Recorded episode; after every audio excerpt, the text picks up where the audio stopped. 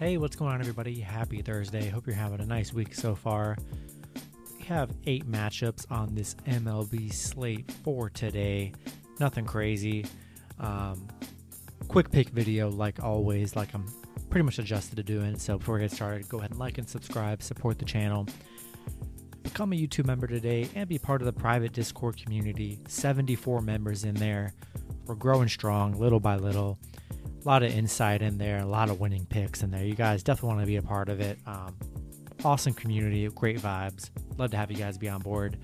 And um, be sure to check out my live stream, um, 6 to 7 p.m. Eastern Standard Time on Thursday as well. Uh, going over the late, all the matchup, all the news, injury info for MLB, NBA, and NHL right before game time for a lot, most of the, for most of the matchups, you know, after seven.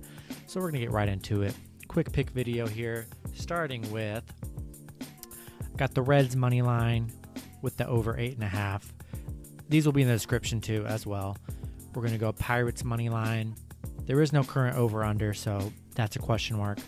Yeah, like the Yankees money line, the over on that is question mark. There just isn't a line. A lot of those aren't released until super super late. Um, so figure out the lines accordingly. We're gonna go Red Sox money line with the over nine and a half. Mets money line with the under nine and a half. Astros money line with the over nine. Marlins money line. I like them on the run line at plus one and a half. We're to go under eight. And then the Dodgers money line with the under eight. That's to do it for the video. Hope you guys enjoy. Those picks will be in the descriptions. Go ahead and look at those. And um, maybe they help you. And, um, you know, do some more research. Like always, do research with your picks.